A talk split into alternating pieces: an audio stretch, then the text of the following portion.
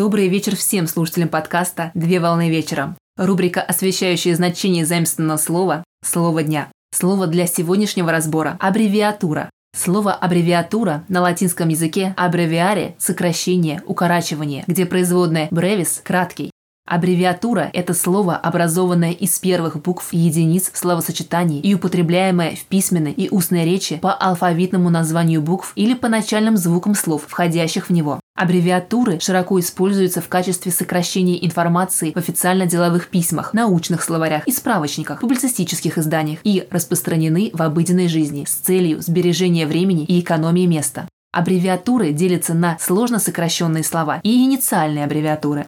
Сложно сокращенные слова составляются из сокращенных начальных элементов, морфем, словосочетания.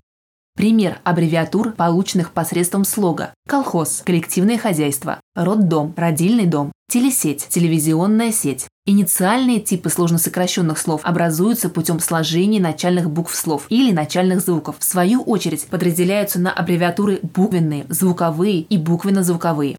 Пример. Аббревиатуры, полученные посредством букв. ЛФК – лечебная физическая физкультура. Пример аббревиатуры, полученный посредством звука. ГЭС – гидроэлектростанция. Пример буквенно-звуковой аббревиатуры – ГИБДД – Государственная инспекция безопасности дорожного движения. Сокращение русских слов и сочетаний происходит в соответствии с ГОСТом 7.0.12-2011 год. Система стандартов по информации, библиотечному и издательскому делу, библиографическая запись, сокращение слов и словосочетаний на русском языке, общие требования и правила где аббревиатура ГОСТ расшифровывается как государственный стандарт. На сегодня все. Доброго завершения дня. Совмещай приятное с полезным. Данный материал подготовлен на основании информации из открытых источников сети интернет с использованием интернет-словаря иностранных слов.